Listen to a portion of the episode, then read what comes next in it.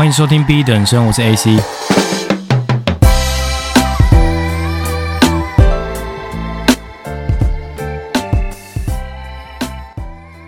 上周终于结束毕业典礼了，那我其实本来毕业典礼完就要来录这一集了，但干真的是实在太累了，所以录了一两次，觉得说状态不好，就重新来录一次。那其实为什么是今天录呢？因为今天是正式的在毕业典礼完后，我把所有的学分都修完，所以今天是大学四年来所有学分都修完的这一天。那我们系上国际学院因为比较特别嘛，之前前面几集应该有提到，我们有跟国外的学校合作，就是美国姐妹校吧，所以国外的教授还有学生会来跟我们交换。那我们就有十八周分成十三周加五周的两个学期。浓缩起来变成一个 mini semester，那这 mini semester 我们就会密集授课。那我选了一堂 blockchain finance and money，就主要是在讲区块链跟经济学的课程。那这堂课呢，我其实收获也蛮多的，我应该会另外再做一集，因为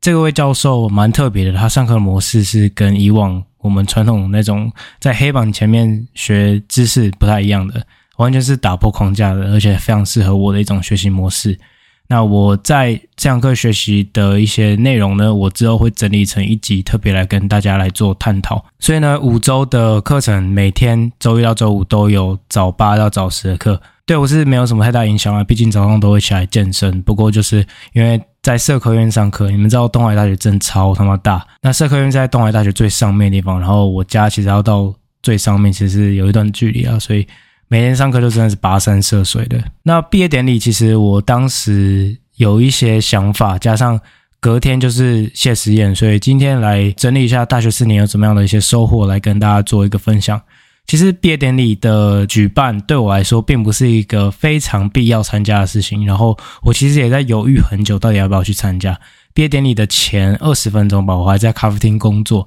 那一方面是我手头上还有很多事情没有完成，那二方面呢是我没有学士服，所以想说如果没有穿学士服去参加毕业典礼也还蛮尴尬的。不过最后还是想说去看看老师好了，对，所以我就去毕业典礼的路上啊，刚好同学私信我说：“哎，你到底要不要来啊？典礼要开始了，你还不来？”然后到了典礼的现场，我才发现，哎，我是最后一个到的。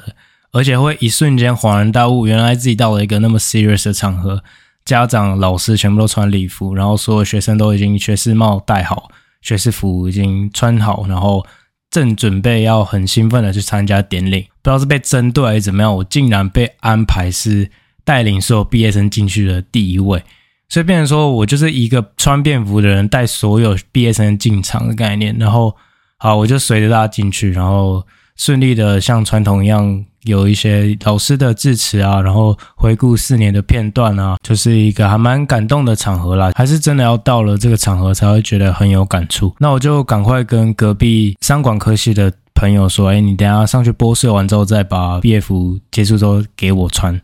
对，然后我就匆匆忙忙在我要上台的大概前两分钟才把学士服换好。这样，那其实我典礼当天也是看到一堆生面孔啦，就想说：“哎，奇怪，怎么在戏上平常上课都没有看到这些人？”这些人是不是很脱节啊？结果往身上一看，诶，没有学士服的人是我，看来是我比较脱节，对吧？其实人家都说大学是小型社会嘛，所以我其实当天也觉得有点格格不入，因为我从大一就一直是很投入在社群里面很活跃的那种人吧。那越到大四，我反而是脱离这个体制，变得有点像是那种 outcast 的角色。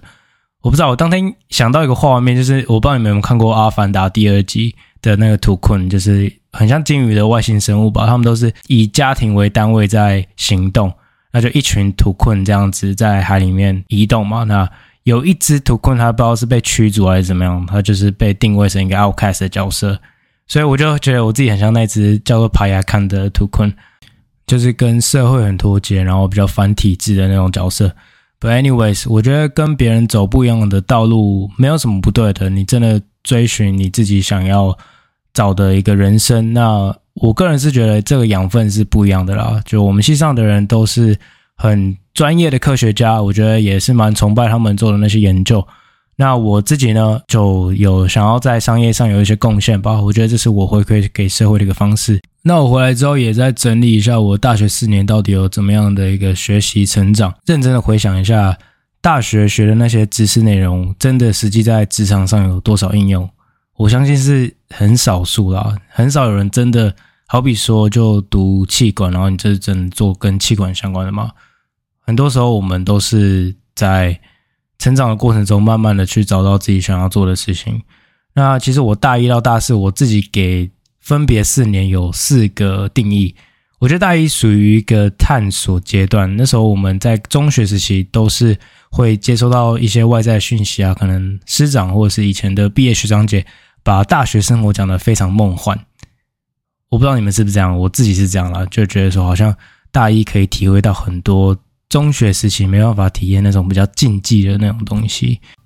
那我当时大一是决定要出国念书了，我学德文学了大概两三年，然后也考完雅思了。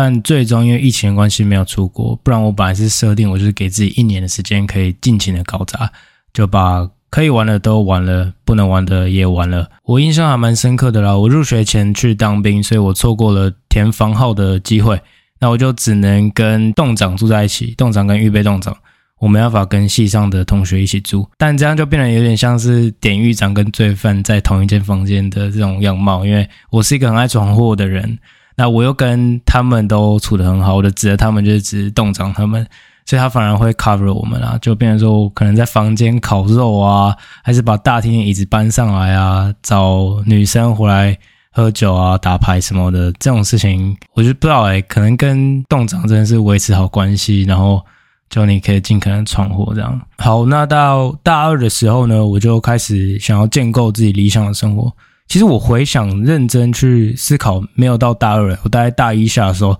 我头脑里面那个警铃就开始响了，就是说你顶多玩半年啦，好不好？Adam，get your shit together，你开始要振作，把人生整顿好了。那所以我其实大一下我就进入业务单位学习，然后那时候就很热衷于金融啦，所以我那时候其实也很想转财经系，但后来也没有转成功。不过也蛮庆幸是后来持续读永续科学工程的。那我个人是觉得，我那时候的转变呢，让我的社交圈是完全大洗牌，就是变成说，原本那个夜生活主揪，怎么变成在那边装正经，你知道吗？就朋友找我出去，我都不出去，我都在读相关的一些金融证照，这样。要我重来一遍，我还是会这么 serious 的把生活过好。我觉得，我觉得大二的时候，因为我在系上是学长嘛，我已经年纪比别人大，我就觉得。我的时差应该要是照着我这个年纪走，而不是我现在是大二，所以我是把大四的这种身份一直框架在自己身上的。那大二你就开始建立一个新的人设啊，这时候你会有一个很强烈的算是形象在吧？那你也会开始慢慢建构出一个模型，然后你会参加各种社团，大量的参与活动，认识非常多的人，甚至那时候其实也不太会去挑人，就觉得好像人多就是好的人脉。但我现在回想，不对。你要去真正的去理解，说这个人对你的人生长远目标是不是有帮助，你才要去跟这个人深交嘛。以前没有交际应酬，就是一摊接着一摊。我相信很多人现在还是这样，但我个人是不建议了。那到大三之后，可能一连串的创业，加上以前认识太多人了，就开始是属于一个整合的阶段。就这时候也是事情开始在开花结果的时候了，甚至我觉得有点开太多花了。就无论可能专案的一些执行开始有一些成效啊，或者说你一路创业的伙伴啊，结交的一些朋友等等的，你又开始觉得生活是很杂的。所以这时候你要做的事情是什么？也就是大四我给他下了一个定义，叫做破坏。为什么是破坏呢？你好不容易大一到大三盘点了你所有的资源，然后建构出你理想的生活，但大四你却要把这样的模型破坏掉。这回到我之前很喜欢看的一本书，叫《少但是更好》。他有提到说，“decision” 这个字的字根在拉丁文就是“杀”的意思。所以你在众多使你非常焦虑的选项中，去杀掉所有不必要的东西，you are making the right decision。所以这时候，我觉得是你真正的去厘清自己人生目标的时候，因为你要入职场了。虽然我本来就没有把社会人士跟学生这中间的界限去做一个设定，因为我觉得。你在学习的过程中，你也可以去工作，职场工作，而且我同时斜杠很多份工作嘛。那你毕业之后，你身为一个社会新鲜人，你也还是可以不断进修、学习、成长。所以这中间是没必要有什么界限的。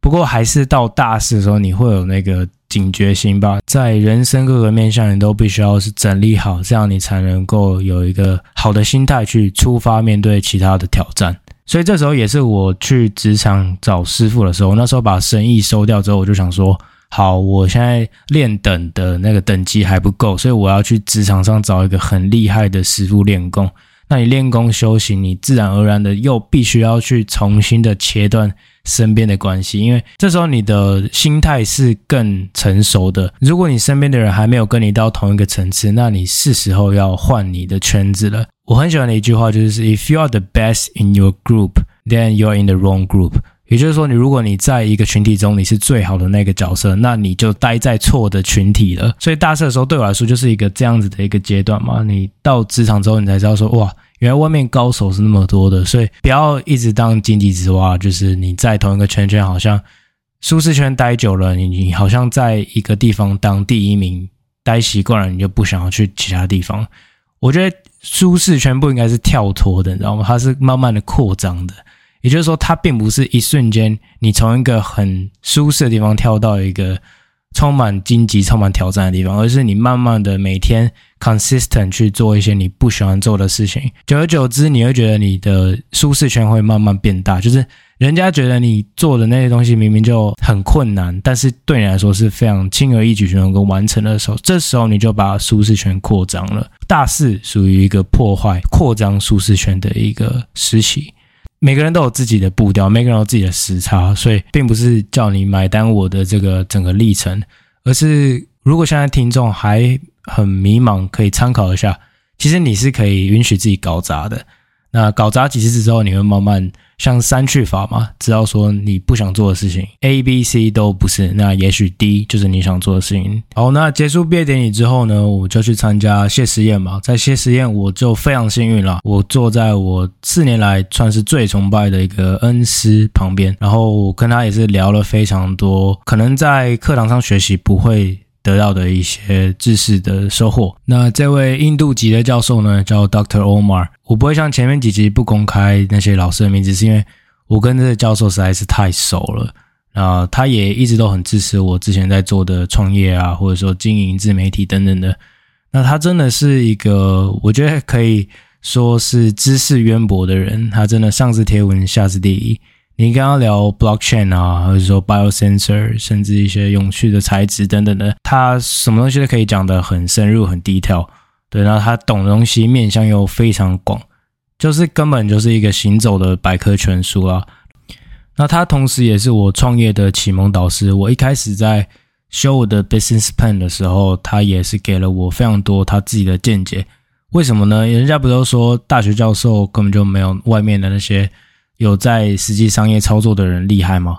不对，他大学教授这份工作对来说可能只是一个 part time 而已，因为他自己其实是有创业的经验的。他以前在一间公司，呃，我就不公开是什么公司啊，不过他是做那间公司的 CTO，所以他在这个科技的掌握以及整个研发制程是非常了解的。那他现在其实也默默的在进行他自己的一些科学研究专案，然后。跟科技部申请一些经费，做一些未来可能会商业化的研究。我从他身上学到算是最重要的一点是，他当时在 show 我的 business proposal 的时候跟我说，如果你没办法 explain your idea within one sentence，也就是说在一句话内解释你的创业目的的话，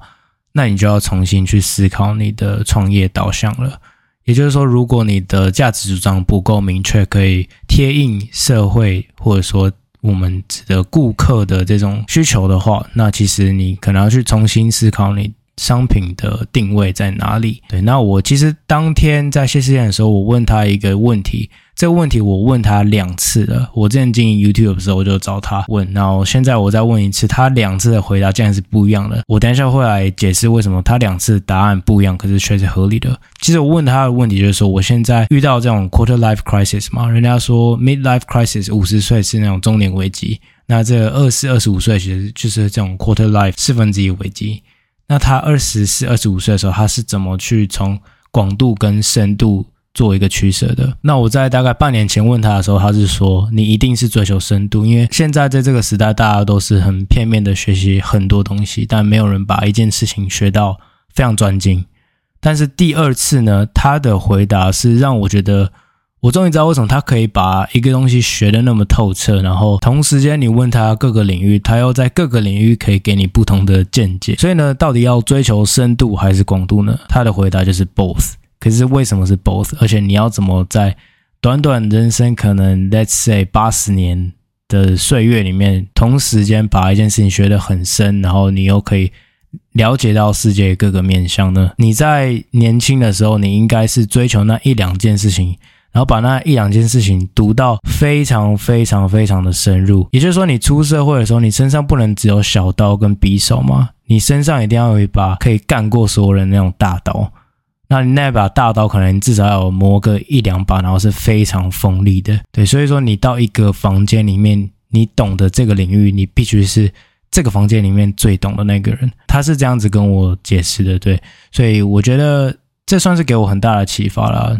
现阶段的人也是都在追求斜杠，但你能不能在这个斜杠的同时，把一件事情又做得非常专精呢？这可能是一般人比较缺少的一些能力。那这个教授真的是非常 popular，在我们系上应该是最有人缘的教授吧。我没有选他当我的 senior project advisor，因为要选他当指导教授，可能要抽号码牌，抽到二零二四年都抽不到吧。那我也知道他很忙啊，所以我就也选了另一个跟创业比较有相关的教授来。协助我做这个商业顾问的研究报告。那这位欧马教授呢，他上课是绝对不点名的，他每次就是很慵懒的走进来，然后学生是很自然而然的一定会待在座位上，完整的听完他的课程，因为他讲话就是如此的有魅力跟有深度，所以你一定会想要多待在他的身边，你就觉得好像多赚到、多学到一些东西这样。那最后总结一下，我觉得在毕业典礼跟谢师宴呢，我在院长的致辞，我是觉得很感动的一句话，就是 “Life is not fair, get over it”。这个好像呼应到我前面那一集讲的这个 “take a step back” 嘛，就是大家要用不同观点去看事情。然后人生本来就是不公平的，你不用再经过太多验证了，它就是不公平的。那与其花时间在那边抱怨，你不如把那些抱怨时间。拿来让自己变好，然后 get over it，马上 move on，提升自己。Learning is a lifelong journey，学习就是一辈子的事情。然后刚好毕业那天，就很多人在恭喜嘛，然后就有一位朋友跟我说：“哎，Adam，就是在职场上就 new beginning 啊，congratulation。”我就跟他说：“No，No，No，every day is a new beginning。对我来说，每一天都是新的开始嘛。就每年年底都有很多那种气氛在嘛，和 New Year resolution。”新年二零二四年，我一定要成为一个怎么样怎么样厉害的人，这样。然后我就想说，为什么你不能从今天开始就很厉害呢？对吧？你每天都可以 reset 嘛，每天都可以 work on yourself，每天都可以